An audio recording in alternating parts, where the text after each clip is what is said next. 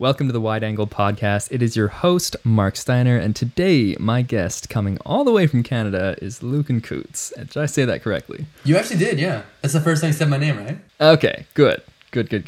I'm very happy to have you on the podcast. You seem like a radiant person already. We've been talking for the past like 10 minutes and we already feel like best of friends. So this is the guy in the bright yellow room. I know, it's kind of crazy that we're just conversing over FaceTime or Discord not halfway. Yeah, nice to meet you, by the way. I know. This is crazy. We've been locked in conversation already. I know, we have been locked in conversation, haven't formally introduced ourselves, and yet we're having the grandest of times. All right, Lucan, let me introduce you formally.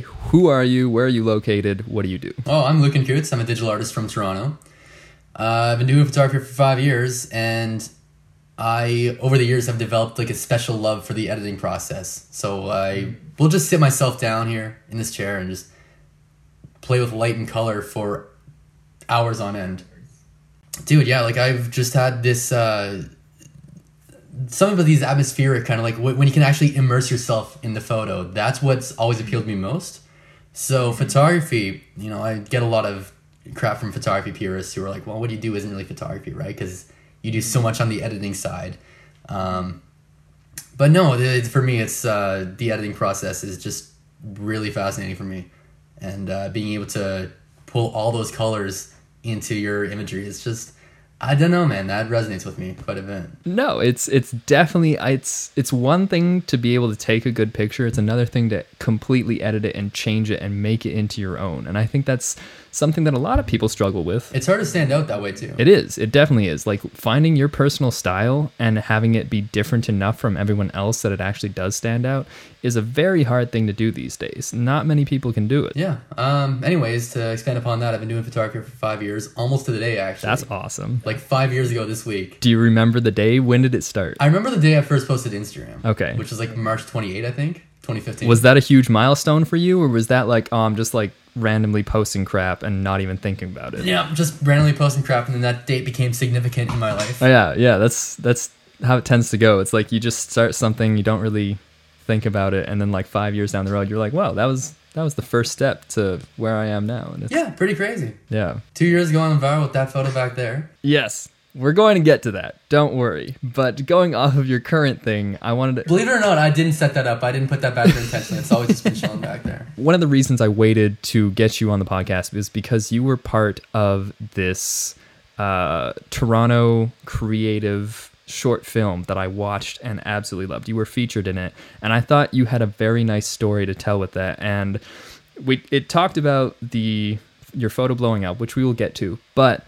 also your printing process. And when it got into that stage, I'm like, oh, this guy's just gonna nail his prints. And you're like, I hated it. And I was like, oh, that's not good. That was Max actually in the video. That wasn't me, but I did go through the same thing, so I'll give you credit for that. For you, I have just started printing my photos, and I have them displayed back here, as you might be able to see. Amazing feeling, right? When you see it for the very first time in physical form. It is. It's an incredible feeling, being able to see your own art. Nothing like it. Because you always see it digitally, right? There is nothing like it. When you see it digital, like you have it on your phone, you have it on your laptop, that's cool, but it's not the same as like physically. When you can actually hold it, it becomes real. Yeah. Having that tangible thing to hold is a whole different ball game, you know? It's just, and then being able to display it for other people to see like in a room, or just seeing other people take pictures of it living in their room is, I don't know, it just feels so much more real. Like I feel so often in this day and age with everything being digital, I don't know, you have more credibility when you finally have something printed, you know? It feels like you're like, oh, this is a huge step in my creative process. Yeah. Which I think is the reason why a lot of people are drawn to film as well, right? Because when you shoot it, it's always physical, but with digital, it's you never see it in physical form. It's always like on a computer in one form or another. Exactly. And I think it's important to go back to that more, like the roots of photography, like actually printing that out, because you have a greater appreciation for it, and you have to recognize how much work goes into fine-tuning that print so you get it to where you saw it digitally. And that for me, I was fortunate enough, I haven't been doing like crazy high-end prints. The first couple of prints I did were at Costco, which was super affordable, really like that. And then I got these ones from my Darkroom store. These ones I think were more color accurate for sure. I found that the Costco ones were a little bit warm, but the colors for the most part I was pretty happy with. I wasn't like, oh, these are gross, I have to re-edit them.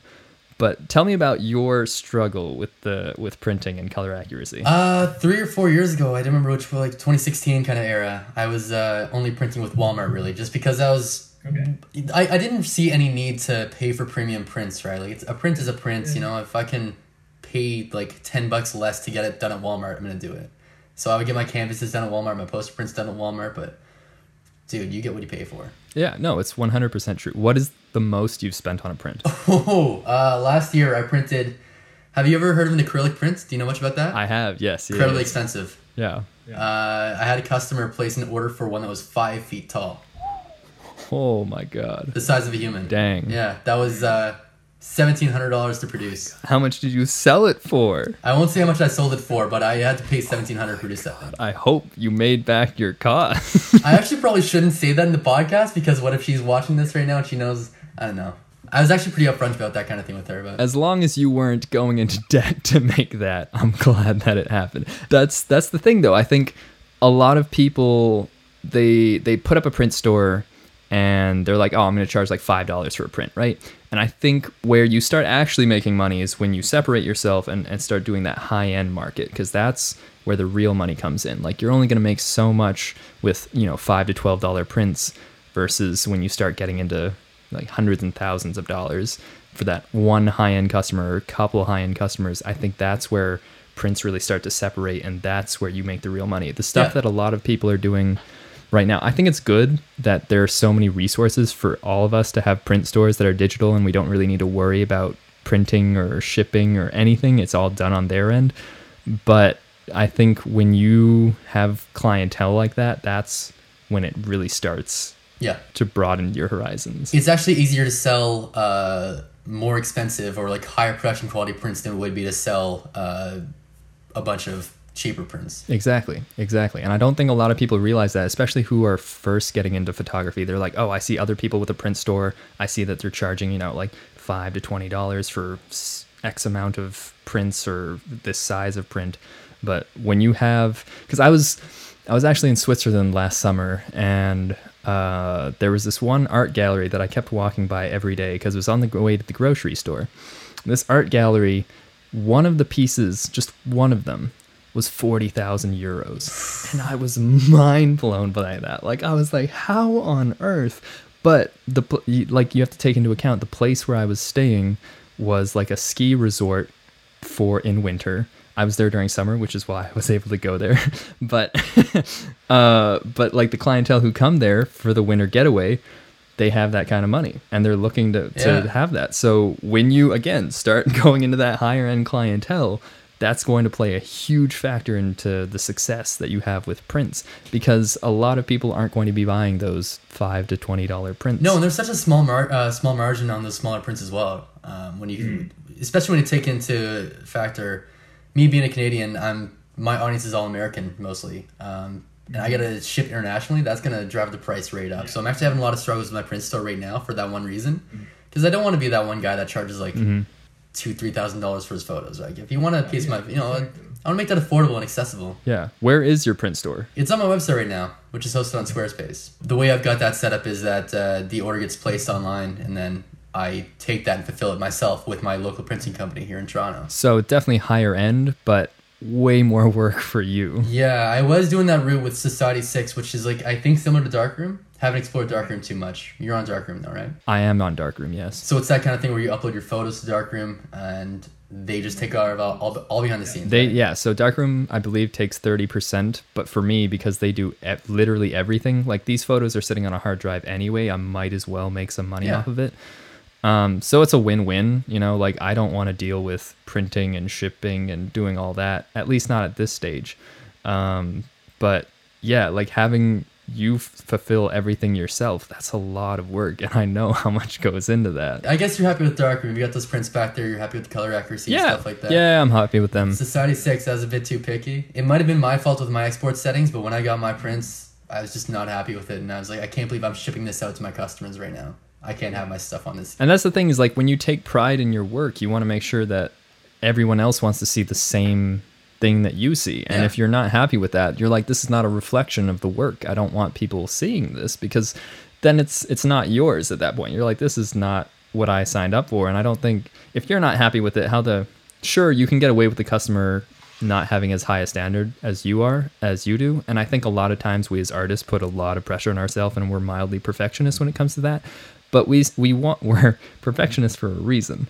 You know, we worked very hard to pick, to edit and do all that work, and we want it to show. We don't want it to be half-assed. So I think it's really important to have, like you said, you want to make sure it's perfect. Have you gotten it to a point now that you're happy with? No, there's still a lot of logistical stuff that I'm trying to sort out. But the best decision I made was just building a relationship with a local small business here. Because, you know, I'm working one-on-one with the guy. He's able to give me just like direct feedback. He's able to tell me exactly how it's going to look when it's printed out. He's able to do test prints for me and stuff like that. And I'm able to go visit him in person and then take a look at the photos and do a quality check before I send it off to the customer.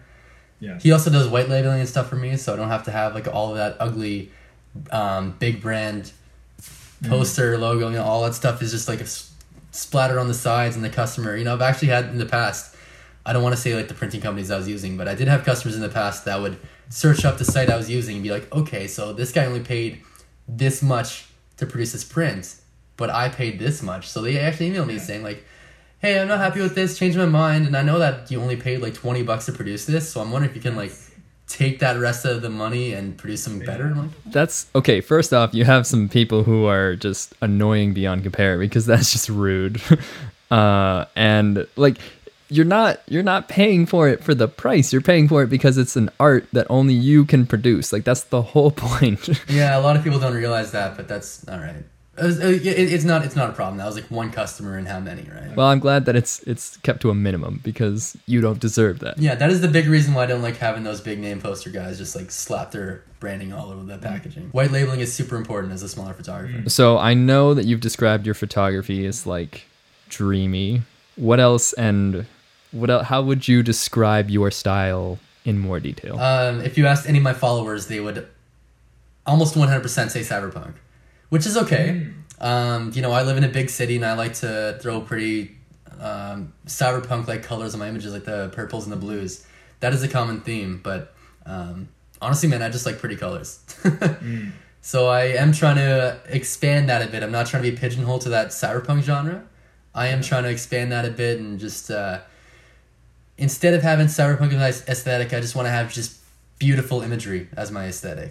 But like I was mentioning a bit earlier, a lot of photography purists, they do get upset at the amount of Photoshop that I use. Especially, I've done a couple of tutorials on YouTube as well, and I've gotten those comments saying like, man, like this makes me really sad to see how much of photography has gone away from photography. But for me, it's a 50-50 split.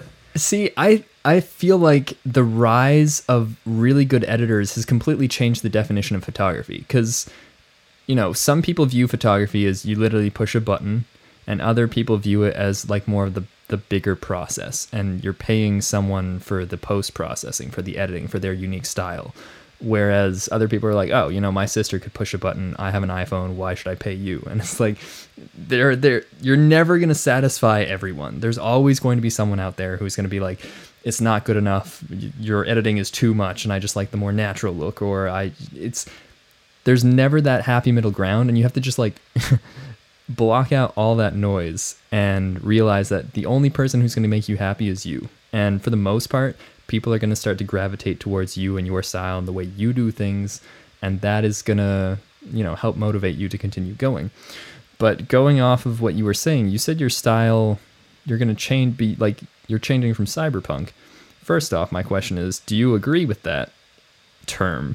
Would you classify yourself as a cyberpunk photographer? I kind of fell into that hole just because I don't know, when you're dealing with such a large audience, you know, and you understand that they respond a certain way to certain types of content, right? And when I post photos like that, that responds a lot better than a photo that I would take of my, you know, what genuinely is like my thing at the time. I'm trying not to, the words that are coming to my mind is like, okay, so that photo got 6,000 likes, this one got 2,000 likes. God damn it, this one got 2,000 likes. I know. I think a lot of us struggle with the likes and the numbers, and we're like, okay, we want to continue repeating that success we had with this specific one, And it can sometimes hinder our growth and how we want to actually portray ourselves. And I think Instagram, for the most part, is on the decline, I think, in terms of engagement and usage compared to other apps like Twitter and TikTok now is like the bigger apps where things can blow up more easily, I feel like. But it's interesting to see. I feel like I've had many conversations with a lot of creative friends how getting stuck and just seeing those numbers is one of the hardest things. And it's hard to like ignore it too, because we get that validation from it. And you're like, okay, this did well. People like this. I need to continue doing this. But what happens when that audience doesn't respond the same way to something exactly the same, or that audience starts to fade away? Then your worth as an artist doesn't go down. Yeah. It's just... I've got a very black and white perspective on that too, because going viral overnight, you know, I was a small artist one day and then a larger artist the next day. So I've got a very black and white perspective there. And I've noticed that there's a huge shift in how I approach that kind of thing, where if it was a difference to, you know, if that photo got 600 likes and then that photo got 200 likes, I mean, that's a lot of likes. That's a huge difference. Mm-hmm. But that didn't impact me as much as when that's multiplied by a scale of 10, right? When it's when you're dealing with thousands and thousands of likes, because if it's a difference of 600 likes and 200 likes, that's maybe 3,000 people, which is a lot, but also not a lot. But when you're dealing with... right now, it's like a difference of like, if I post that photo versus a different photo, that's a difference of like 40,000 people that can see that or not, right? That factors into it quite a bit. So that did pigeonhole me into the cyberpunk genre for a bit. And I was happy to follow that direction just because I had a lot of fun with it, and I still do. Yeah. But it's definitely time to expand that a little bit for me. How are you expanding? How are you evolving? Right now, I'm not. Right now, I'm trying to figure that out. I really have not been shooting lately. Instead, I've been focusing on, you know, my projects lately have just been expanding upon my impact within the creative community. Just like doing these YouTube videos, I guess.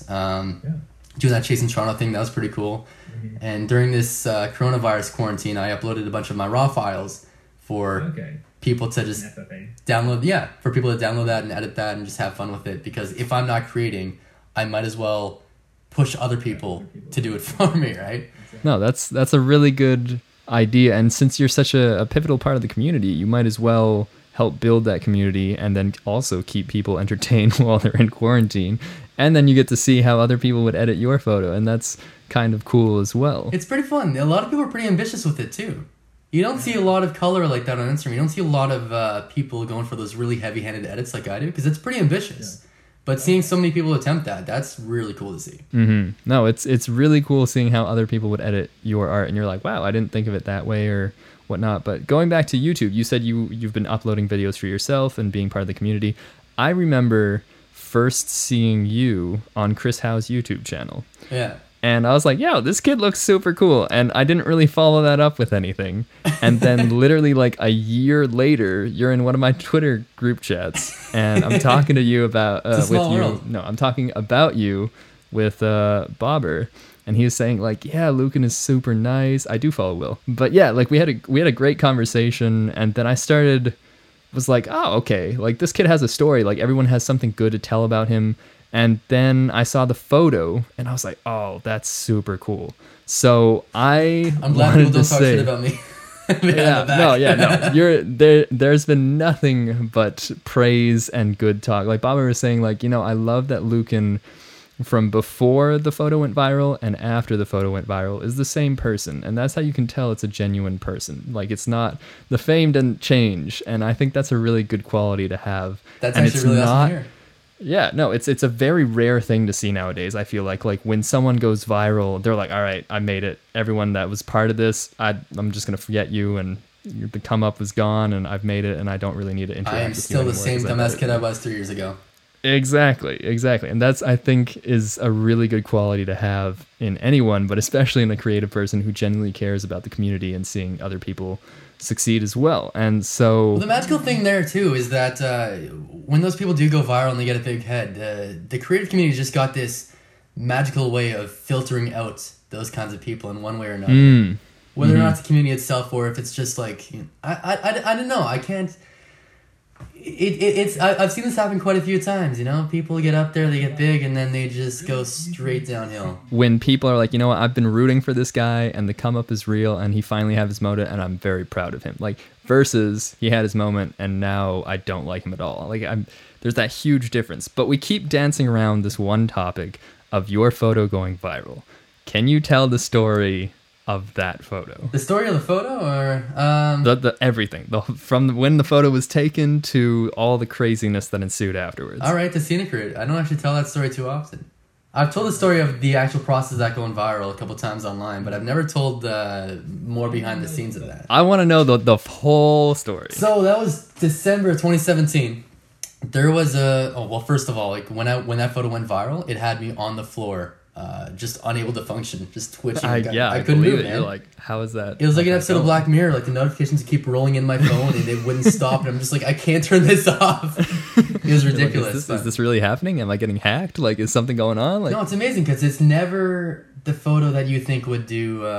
It's never the one that you think. It's so true. I have a crazy story about that too, but I really do want to hear your story from very beginning to the very end. Dude, yeah, there was this snowstorm right around Christmas back in 2017. And me and my friend from my hometown, we were out downtown since 2 p.m. until 2 a.m. We spent 12 hours straight just walking around during the snowstorm. And it was fantastic. I love winter. And I love walking around during snowstorms. It's just this magical atmosphere in the city, especially when you see all the snowfall lit up by the city lights. Amazing. But when the night fell, it was so productive. I've had the most productive night ever that one night. I got maybe like 6 or 7 shots that were usable and that are still my favorite to this day. And I've got printouts on the other side. You know, I'll grab one. Why not? But man, that was, it was like we were in the flow state. Like we tapped into that and we just couldn't stop. That was taken at the very end of the night. That was around 1 or 2 a.m. Everybody had gone home at this point and it's like, well, I don't know. Let's go to this one last location, right? So we went to Dundas Square. There's always one last shot. Yes, okay. We went to Dundas Square. We got prepped for the shot, and there were no pedestrians. There was no subjects for our shot. So we got our friend Ben to walk across the road, snapped it, sat on it for a week, and that wasn't the photo I was most stoked about that night. You know, I had so many other photos that excited me more. But eventually I got around to editing that, posted it online. Sat around, I was like, okay, cool shot. Yeah. Double tap, move on, forget about it, right? Yeah. And it wasn't till the right person saw it about a month later. The photo got orphaned, actually. It was being posted without credit, and when it was going viral, I was not credited in any of the viral posts. I was actually dating this girl who lived an hour away at the time, and when that photo got tweeted out, I was on my way back, you know, taking the train, and I ran out of data. So I just took the opportunity to turn off the world, put my earphones in, just forget about it, take a breath, right? And when I got off the train, got into the subway an hour and a half later, my phone automatically connected to the Wi-Fi network in the subway station. And I saw this notification saying, hey, Lucan Coutts, that's your photo. Go claim credit. And I tap on it. My subway's coming in. I tap on it, check it. I'm like, oh my God, dude, that's got 10,000 likes. I'm pissed. It didn't tag me at all. Somebody else that I knew, he tagged me in it. And I was like, man, that's it. That's my moment coming past. And I was really frustrated about that. But anyways, I made a tweet out there saying, hey, that's my photo. In like a friendly tone because no one's going to be impressed if they see like, what are you doing sharing my photo without credit, man? Exactly. No one's going to like that. I was pretty upset though. You know, I tweeted that out, shut my phone off. Forgot about it, got back home, and then I turned my phone back on as soon as I got back home just to let the gravity of it sink in. And then I saw that my tweet was actually getting quite a few likes. So I'm like, okay, maybe my time isn't up just yet. Yeah. Dude, it was amazing. So at that moment, I was at 15,000 followers. I actually hit it earlier that day when I was hanging with my friends. I was at 14,997 followers, and I'm just sitting around with these guys on my Explore page, refreshing, double tapping all these posts to try to get that last 3 followers in my profile, just so that I could hit 15K as a little bit of a flex with my friends here. Yeah. But I did it, looked at it, okay, cool, 15K. And if you told me that at the end of the night I would be at 30K, no, there's no way, absolutely no way. But that tweet, you know, that even though it was only at 10,000 likes, that was just the beginning. That finished off at 125, 150,000 likes. That got cross-posted to Reddit. That got another 100,000, which is a few million impressions. And then elsewhere on social media. And dude, yeah, as soon as like those notifications started rolling in, they would not stop. Yeah, I had to mute all of that, and I didn't realize how many followers I was really gaining until my girlfriend at the time texted me like, Lucan, look at your profile right now. And I refreshed, and I see that number go up by like, going up. Yeah, like you would refresh, it would go like 17.1, 17.3, 17.5 each time you refresh. It was nuts. That's crazy. It's absolutely insane. No, it's never the photo you think it would that you think would pop off. You like, yeah, never in my life would have thought that would be the one. Like, obviously you're proud of it, but what do you think was your favorite photo from that session? What was the one that you were most excited about? The one that I almost broke. This one was my favorite one from the night. This was my first time trying this new technique where I put speedlight on top of my camera, pointed it up at the snow, and then when I fired, it would illuminate the snowflakes right here. So all those little bokeh balls. That's cool. See, I was going to ask if that was all like in post, but now that you said you like fired a flash up there, that is a great idea. That's dope. Yeah, it was my first time trying it out, and I fell in love with that. Like, that was what I'm saying. It was the flow state. You like, I discovered that technique, and I'm just like, dude, I'm not stopping anytime soon. We're shooting for the next 12 hours. But that was the photo I was most stoked on, just because it was perfectly aligned. That snowfall effect. Unreal. And when you try out something new and it comes out great and you're so proud of it, you're like, of course, this is the one that has a special memory in my heart. Just feels the fire. Yeah, exactly. You're just like, oh, it happened, and you're like, it's a good feeling when that happens. But yeah, it's interesting to see. Like you've said numerous times, it's never the photo that we think is going to do well that does well. Like, I've had so many sets that I've been more proud of or think that is more potential for virality, and those are never the ones that do well. It's always the ones that I'm like, oh, I'll just quickly edit these and throw them out and see if anyone cares about them. I've noticed a bit of a correlation where the more edit I put into a photo, the less better it performs. Really? It's always my super quick edits that are the ones that resonate with my audience the most. Yeah, it's always the throwaways that we're just like, we'll just bust these out and have these. Yeah, exactly. It's never the ones that we're like... Exactly, yeah. I found a photo from last summer that I hadn't touched and even looked at in 8 months, and then I posted that to Twitter, and that was my first tweet to get 1,000 likes in years. I know, it's mind-blowing. Like, some of my most viral sets have been ones that I was not necessarily proud of. I was just like, I'll just... do a quick Lightroom edit and throw these up and I'll just see what happens. And then they get like thousands of likes. And you're like, really? Like the ones I spend like 8 minutes on, you love, but the ones I spend 4 hours on, no love. And I'm just like, but why? And I think it's your pinned tweet too with the blue skies. Ah, yes. Okay. Dude, blue skies are a weakness of mine. You do that really well. Thank you. Yeah, no, that was taken at White Sands, which was otherworldly. Highly recommend if you're ever in the U.S. Where's White Sands? White Sands in New Mexico. I went out there with a friend because he was like, hey, Mark, I went to White Sands last year. I kind of want to go this year again. I have a whole model shoot planned out there. Do you want to come and film like a behind the scenes video for me? And I was like, hell yeah, I do, because you're like one of my best friends and this sounds like an awesome adventure. So we did that, and while I was out there, I just got a couple shots. I was mostly there for the video because that's what I was more excited about, but I was like, you know, we're here in this beautiful location, might as well get a couple photos as well. And that set did really well, and I was like, oh, that's cool. No, it was great. Yeah, no, but like, it's just a lot of the other sets that you never think about that do really well, and you're like, I did not spend that much time on these. I don't understand the liking. There was one photo that I did, I think again... It was 2018 that this photo did really well for me. It was only on Instagram, but I posted this photo, and it was of my friend Rachel. She has these very interesting eyes and this very beautiful skin texture. And I did one of those like split swipey photos, so it was super cool. And this was like just when you could do that. When it got first introduced, yeah. Yeah, exactly. When it first got introduced, and people were like, "Oh, that's super cool." And so I posted that, and it did fairly well. I think it got like 800 likes when I posted it, and then nothing. And I was like, I thought this post would do like really well, but it didn't do that great. And then a feature account found it like 3 weeks later, and that feature account got like 10,000 likes. And then every other feature account saw it on that feature account and reposted it on their Instagram. Yeah, exactly. It's the snowball effect. Once you hit that, then it just like continues going. And then my friends were sending me screenshots of their For You page. And it was just my photo on all of the pages. And I was like, oh my God, this is blowing up.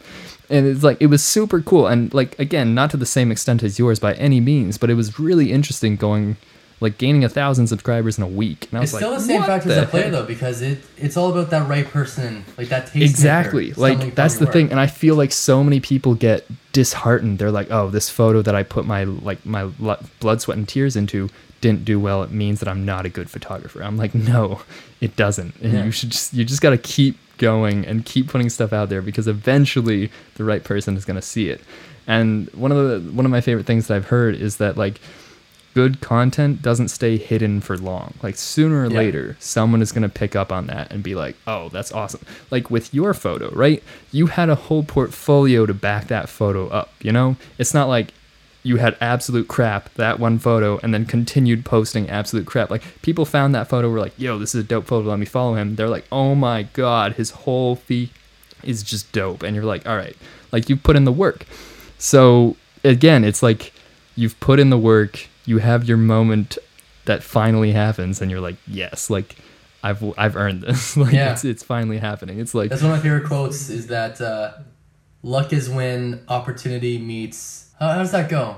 Hard work. Luck is preparation meets the right opportunity. Very true. Yes, that is 100% true. And people don't necessarily think that. They think that, you know, you just need that one shred of luck that has no preparation whatsoever, and then you're set. And it's like, that very, very rarely happens, and you usually have to put in hours and hours and hours. Yeah, there's nothing that you can do to influence that. Exactly. There's absolutely, it's out of your hands. You have no control over it whatsoever, and people forget that so often. It's just like, no, just keep doing what you're doing. Sooner or later, it's going to pay off. Yeah. It's not a question of if, it's a question of when, if you put in the work consistently. Be so good that they have to take notice. Yeah, and so this slides into my next question.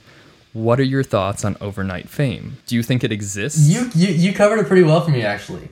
It does exist in the most literal sense. Like, that's what happened. I'm not famous, but that's what happened to a lesser extent with that photo, right? Where it's like, one day I'm a small artist, and the next day I'm in a much better position to pursue something full-time there. It does exist, but just on the surface level. Like, of course, you don't see anything. It's like an iceberg. You don't see underneath the surface of just... Before that photo went viral, there's a span of 3 weeks where I would be pulling like 40 to 60 hour work weeks, just like sitting down in Lightroom or just out there with the camera and just plugging away, just going for it, right? Not healthy, definitely don't condone that. That's a horrible lifestyle, but like I was going through a rough time, and photography is my catharsis at the time. Yeah. But that's what you don't see underneath the surface. You don't see all of that work, all of that everything underneath the surface there that contributes. And like you said about how I had to work to back that up, that's not something that could have happened if, you know, if my, that's something that could only happen if I put that work in already, right? Exactly. Like if I had all that traffic coming to my account and didn't have that kind of work to back them up, I wouldn't have half those people sticking around.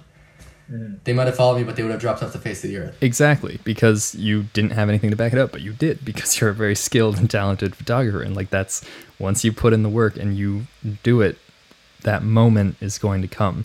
And I think that's the thing, is like, so many people want to believe that they don't have to put in the work and that over that moment is going to happen. It's almost impossible for that to happen. Well, that moment can still happen. There's two types of virality here, which would be like, I guess, I don't think it's like officially categorized or anything. I've just like kind of pieced this together myself over the years. I think it's like a superficial kind of virality, and then there's like a deeper, like a meaningful virality would be the two types. So like a superficial virality would be like those TikToks of a kid doing a Fortnite dance. You watch that, you're entertained for a bit. That gets 14 million views, but nothing comes of that, right? But other times, you know, for the more meaningful kind of virality, that's when you're able to leverage that. You're able to, like for me, you know, of course I had all that traffic coming in. I was able to pull those guys into my connected community and keep them around for as long, for like 2 years later, here I am, right? For those Reddit users, like the people that posted that photo, even though that popped off at like 100,000 something, for them, that was very superficial because they got nothing of value from that. Nobody was visiting their profiles. Yeah. And it's that same kind of thing for those photographers that are just sitting around waiting for that moment to come. Because if you don't have that work to back it up, if you're not able to reel them in as soon as they're coming across your page, if you're not able to reel them in, nothing's going to happen. Yeah, it's very true. So you were talking about how you went from not being able to do this full time to you're now doing this full time. Yeah. So how has that transition worked out for you? Has it been difficult? Was it easy? Have you struggled with that? Or for you, was it just supernatural and you're like, all right, I'm glad that this is now my main job? No, it definitely was not natural. If anything, it was just fast forwarded a lot. Mm. And I've felt like that imposter syndrome a little bit because, you know, it all came out of nowhere for me. And even now thinking back to it, it was all a blur. The transition... I only went full-time back in like August or September or something like that. So fairly recently. Very recent, yeah. And I went viral 2 years ago. So between then and just a few months ago was the process of learning how to actually market myself, how to... Because even like I'm a young guy and I'm still early in my careers, and inbound leads aren't really going to happen until I'm more established. So right for this time being, it's all about...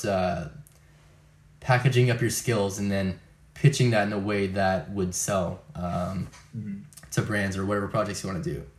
And it took me quite a while to start to figure out how to do that. And even now, work is very inconsistent, but the nice thing is that it pays well. That's the freelance life. Like that's yeah. That's for everyone. No matter what stage in your career, you could be the best freelancer in the world, but you're going to have high days and low days and off months and great months. Like that's just the nature of the business that we're in. It's never consistent. And if you want consistency, you're not going to find it in this industry. Yeah, no, it will get easier. The nice thing is that for me right now, it does pay decently well when I can find work. So it keeps my head above water.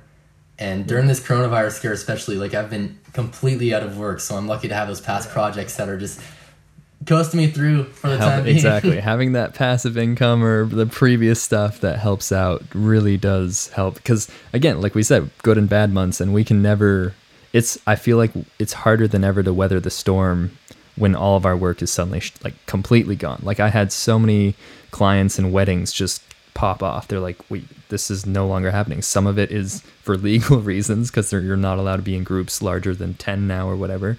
And some of it is just because people are scared or non-essential business. It's crazy. Yeah. So this is definitely putting a lot of creatives out of work, and it's been difficult, but it's also been really interesting seeing how people are trying to make the best of it. Like some people are exploring new avenues to make revenue. They're like, I love that. Yeah. Yeah. It's really interesting. Like I've seen a decent amount of my friends who have said, oh, you know, I wanted to start a YouTube channel, and they've been saying this for like 8 years.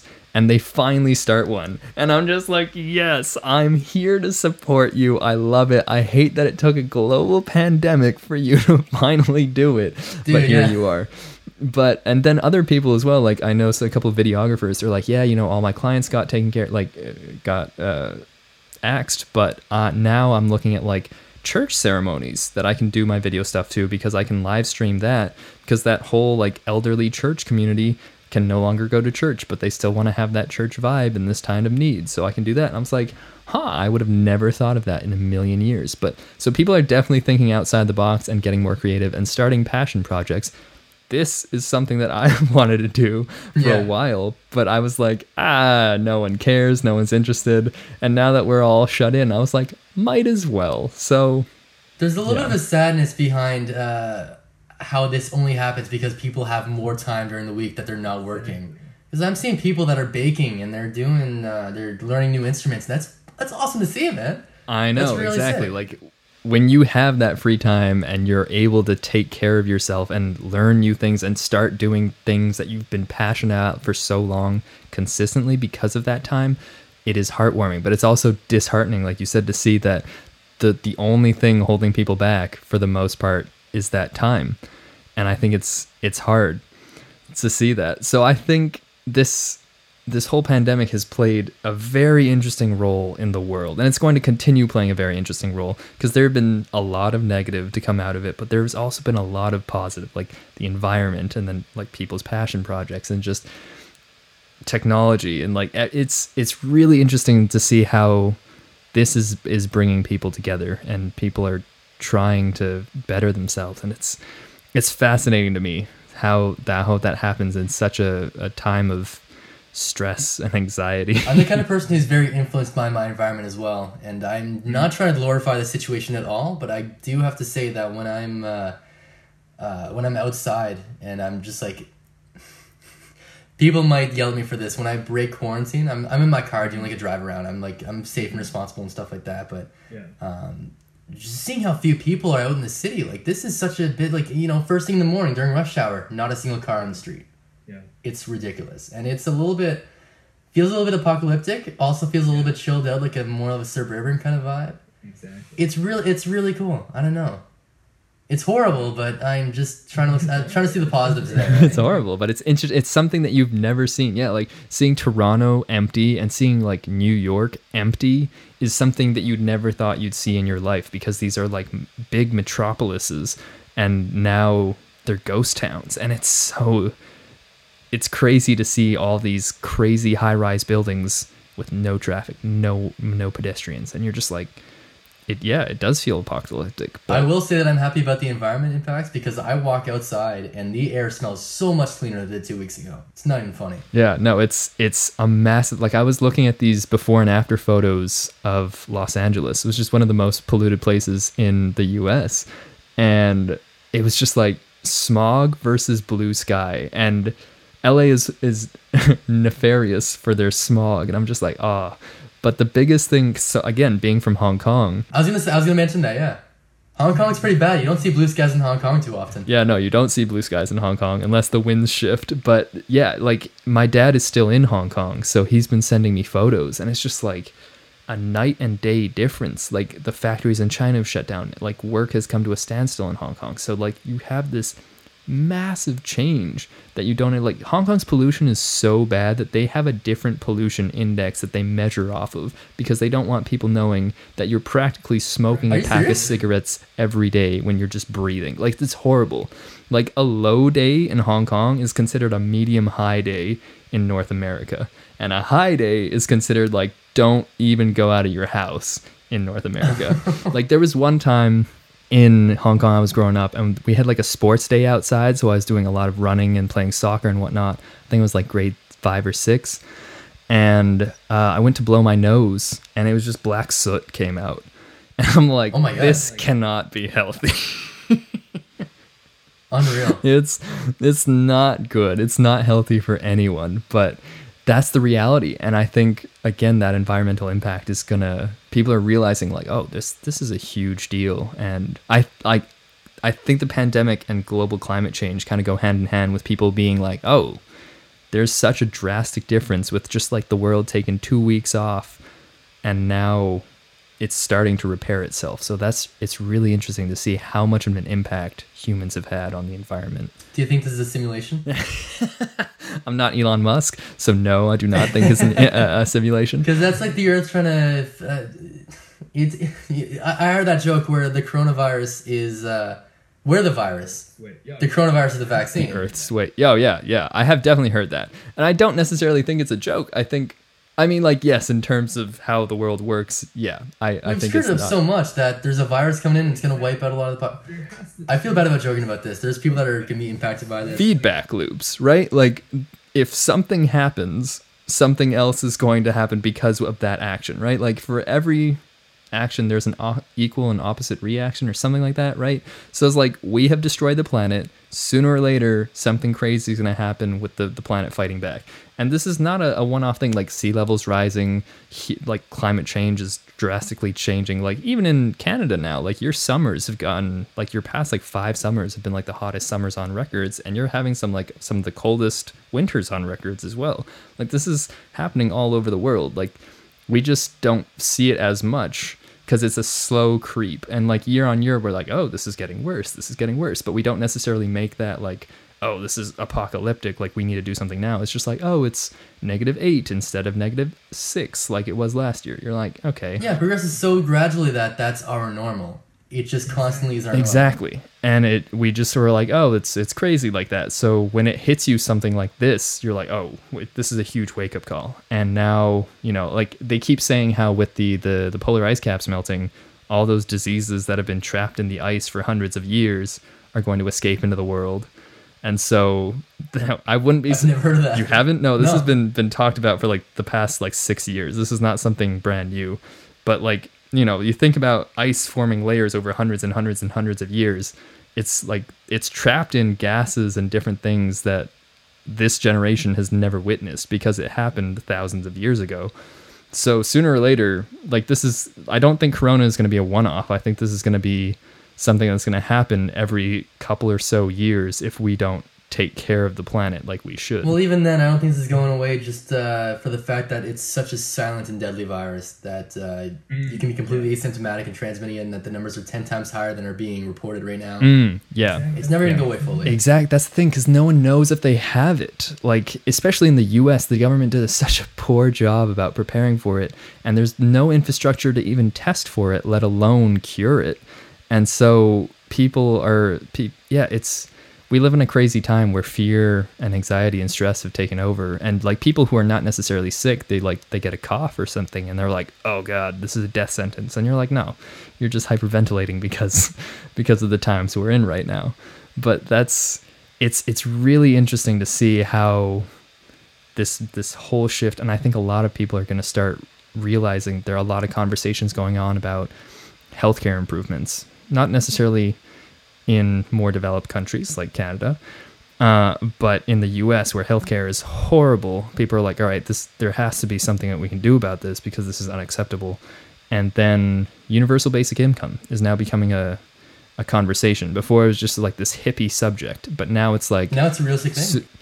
Now it's like, okay, clearly there's like no one can work, people still need to survive. Like, just because there's no jobs doesn't mean the world stops. Like, people need to survive somehow. And seeing how different governments are responding around the world, like, was it Denmark or the Netherlands or something like that? They were like, we spent billions of dollars on making sure everyone is 100% set through this entire thing, no matter how long it goes. And it costs the government a lot of money. But they know that once life gets back on track, their citizens are going to be able to do so much because they were taken care of. Versus their economy. Like, I hate that the U.S. focuses so much on the economy, and they're like, oh, we got to get back to work. And I'm like, no. You take care of the people, make sure the people are okay, and when this actually ends, then we get back to work. Like, it's not... That's exactly what Trudeau said. That's what our Prime Minister said. Yeah. See? He said, we're just going to make sure that everyone's taken care of right now. We'll worry about the economy after the fact. Exactly. And that should be the priority. But it's not like that everywhere. In the U.S., it's always about the economy. And the billionaires and trillionaires who are just like, all right, we'll worry about our bottom lines and we don't care about the people. And I'm like, that mentality, it needs to switch in order for the world to move forward. People need to come first. It's not about money. And I think, again, because of this virus, a lot more people who've been looked down upon for their job or whatnot, like garbage workers, mailmen, right, are suddenly being elevated and people are appreciating them much more. They're like, you know what? That isn't the easiest job. And exactly. Like, now you're like, the people in society who too often get overlooked are being viewed as what they should be. And that's the thing. Like, what are these CEOs contributing right now? Absolutely nothing. It's the everyday worker that is making everything change, and I think it's really interesting to see. They're the ones keeping the world running. Exactly. And I think that the mentality behind what is considered like an unskilled worker is changing drastically because they're the true heroes right now, and there's no denying it. So, yeah, I think it's interesting to see how that's changing. I've read similar sentiments online. I'm glad that the world is finally showing the appreciation that these guys deserve. Yeah, exactly. And that's what it needs to happen. And when we all come together and we stop basing people's worth off of their education or their money and appreciate them for who they are and what they actually give to the world becomes a much better place. Speaking of the world, I think one of the final questions I had for you was... I suck. It's not as grandiose as you're expecting right now. But one of my final questions, I saw that your Twitter header is from my hometown, Hong Kong. When did you visit? My second home. I visited twice. I visited in 2017, 2018. Spent a few months there both years. When in 2017? 2017. Sorry, I had to tease you for that. No, you're good. I saw it. I was like, ah, he's going to notice. It was April to June, I believe. I spent 2 months in 2017. Dude, we would have been there the same. We would have been there in the same month. That's crazy. Are you serious? Yeah, because I went back after graduating university to spend time with my dad. So I was there for like a month and a half. And we would have had an overlap. That would have been crazy. But I would love to hear your story about Hong Kong, both times. Dude, yeah, Hong Kong was amazing. That was my very first time ever on an airplane. Really? First time leaving. Yeah. Okay. I was flying to the other side of the world into a foreign country where I didn't expect anyone to speak English. Everyone speaks English. Spending 2 months there to live and work all by myself in a completely foreign country on the other side of the world. And that was a hell of a culture shock, I'll tell you that. Did you have a job set up, or you just went there, no expectations, and you're like, I'm going to make this work? Haven't talked about this ever online, and only my very close friends know about this, but I actually worked as a model down in Hong Kong. Okay, I'm not surprised by that, because you definitely have a look. Thanks, man. You do too. I've actually got a secret for you. Next time you're in Hong Kong, I can get you into some of the clubs for free, because you've got that money. A lot of the clubs down in Hong Kong and Lan Kwai Fong, those guys, they allow, I'm not sure if I'm allowed to say this, but they allow models into their club completely for free. You can drink and eat for free, free bottle service all night, and all you got to do is they just want your company. Hang out there. Yeah, yeah. Honestly, they just want attractive white guys there so that it'll attract that kind of clientele that they want, right? There's definitely that whitewashing kind of thing going on, that mild... It's interesting, the dichotomy of racial issues in Hong Kong, because growing up there, I never felt like there was this hierarchy.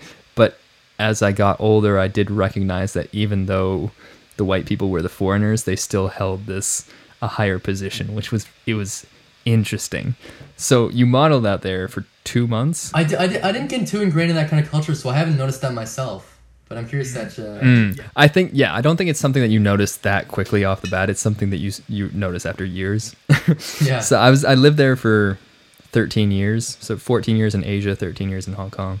So it's home for me. That city hits so hard, dude. That is such a hard-hitting city. I love it, though. I feel like it's not that different from Toronto, though. Like, you came from a big city. I feel like it's not that much of a shock. For the apartment that I'm in Hong Kong, I was living in an apartment half the size with 6 other guys. Yeah. It was ridiculous, man. That's okay. Space is a premium in Hong Kong. Yeah. But in terms of like big city vibe, like what was the biggest culture shock for you? Everything. Oh my God.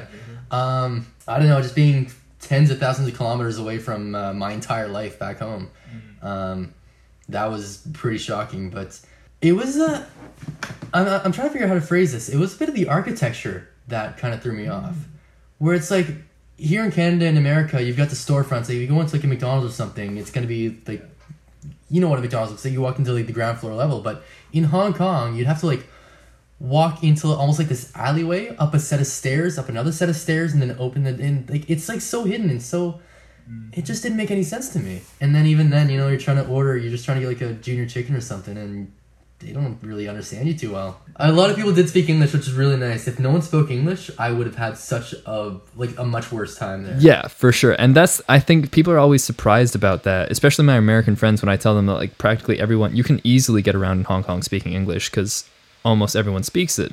And they're like, wait, what? But it's China. I'm like, no, it's Hong Kong, and it was a British colony. And that's where that architecture comes in as well, which is really interesting. Because when I visited London this summer, I was like, I feel like I'm back in Hong Kong, because that architectural influence was so also the same evident. Buses, and I think the same metro system. Exactly. Because that British influence with the double deckers and everything, you have that in Canada too, because you were also a colony. To a lesser extent, but yeah. Shout out the colonies. So I always tell my friends, like, if they're wanting to go to Asia, but they're scared, I always say, like, dip your toes with Hong Kong, because Hong Kong's a good, like, place to dip your toes in. It's Western enough that it's not as huge of a culture shock. And then once you're there, everything is like a 3-hour flight if you want to continue visiting the rest of Asia. But that's why Hong Kong is very unique. And yeah, and I like, since you like those like cyberpunk big city vibes, I feel like that would be the perfect place for you to take photos. Hong Kong was a huge influence on that, yeah. And it was a huge influence on that photo too. Like, that was my inspiration, was walking around the streets of Hong Kong with all the bright neon lights that are just in your face. And it was, I don't know, like I came back to Toronto, I saw that shot, and I'm thinking, man, that's huge. That building is huge. So I filled the frame up and You can see that all the lights, you know, up around the corners of the frame, like those are all, I don't know, I tried to really bring those lights in to make it feel overpowering. Very true. So that was inspired by Hong Kong. But I got a story for you. I didn't do my homework when I went to Hong Kong the first time. So I didn't know what to expect. I didn't know that was as westernized as it was. So I went up to Victoria Peak on my first or second night there, and I was trying to prepare myself for how to get back. You know, I'm going to have to take a taxi to get back, and it said online that a lot of taxi drivers don't necessarily speak English, so I'm okay. I got my notebook, and I was writing down like the Chinese characters for Causeway Bay and like the pronunciation in English too. And then I was like, I get into the taxi. I'm just like, Tonglowen. I think that's how you pronounce it, anyways. And the guy's just like, what? Dude, I speak English. Oh, okay. Causeway Bay, please. That's the thing. Yeah, it really depends on which taxi driver you get. So you need to know like basic Cantonese to get around with taxi drivers. So it's like you memorize the places that you most go to in Cantonese, and then they know how to get there, which is great. But yeah, their English it really just depends on who you're getting. Sometimes you get someone who speaks very fluently. Sometimes you get someone who speaks no English whatsoever. Most of the younger generations I find speak English. Yes, they do. Maybe not fluently, but very well still. Yeah, very, very well. Like I know, well, I went to an international school, so most of my friends, you know, were going off to like Princeton, Harvard. So very, very different kind of life who I was surrounded. My bubble was very intense in Hong Kong. But it was very interesting to see how it was, because Cantonese is the street language, but it's a dying language because everyone speaks English or Mandarin now. And it's intriguing to see how it's still somewhat relevant, but these newer generations, like you're saying, they're not going to be the ones that are speaking Cantonese unless it's actually spoken at home. And more, it's Mandarin that's being spoken at home, not Cantonese. It's really interesting. My canto consists of me getting around Hong Kong, ordering good food, and swear words. All right, I know very basic Cantonese. I know like a little bit of conversation, like lay 6C. I see. I don't even remember. Like, My canto is like lay 6C means eat shit. So I don't know any basic Cantonese. I just know a lot of swear words because a lot of my local friends taught me. Like, okay, it's important to know when you're being sworn at. That's the first thing you learn. Exactly. Oh god. Okay, so this is the first time you went for the modeling gig, yeah? 2017, yeah. Both times I went for modeling, yeah. Oh, both times. Okay, so both times. And then when was the second time? 2018. Yeah, modeling is my vehicle to get down there. I had this agent in Toronto who I was working with, and I think he knew that my heart wasn't... Well, he definitely knew my heart wasn't in modeling, but he did take me aside and say, like, hey, man, like, I know that you're not... I know this isn't your biggest priority and that you're, like, more excited about photography, so I'm going to try to send you off to Hong Kong. You can do your thing down there, just, like... Yeah. I did work my best as a model. I'm not a professional... I'm a professional model, but I'm not... a professional model. Right? You don't classify, yeah, exactly. Like you have been paid for modeling, but do not consider yourself a professional model. Yeah, it's really cool. A lot of people don't know, but I was actually in some magazines. That's awesome. Milk magazine, if you know that one. I do. I do know that. My most common client was Milk magazine. Yeah. I was a Chanel model. I was a model in Elle Men. That's awesome. I don't talk about this too often, but that was my vehicle to get down to Hong Kong. And I was horrible at modeling. And I really didn't like it because it was such a superficial industry, and all the people I was surrounded by were fun to hang out with, and I made some really good friends there, but in my experience, the models I hung out with were just not good people. It's an interesting industry, and you have to have a certain personality to succeed in that industry, and that's not necessarily the personality you want to be around. And so it's... Well, not even that. It's just not my personality. It's just a conflict in our values. Yeah, exactly. And so while you were there... Were you taking advantage of the fact that you were there and you were taking all the photos and just kind of doing modeling to get by? That's why I was there, yeah. Yeah, exactly. So and my agent knew that too. My agent in Hong Kong didn't really know that, but my agent in Toronto knew that. You're like, this is the reason why you're there. Yeah. No, man, it was so much fun. I got a drone for the second time around too. I get to fly. Hey, nice. See, that's the play. Have you seen some of my Hong Kong shots? I've got this one really cool look down over Central. I have not seen your Hong Kong drone shots. I would love to see them, so I would greatly appreciate that. Dude, it was really cool. So the drone's got a ceiling of like 400 meters or 500 meters. Mm-hmm. And I wanted to get really high above the city.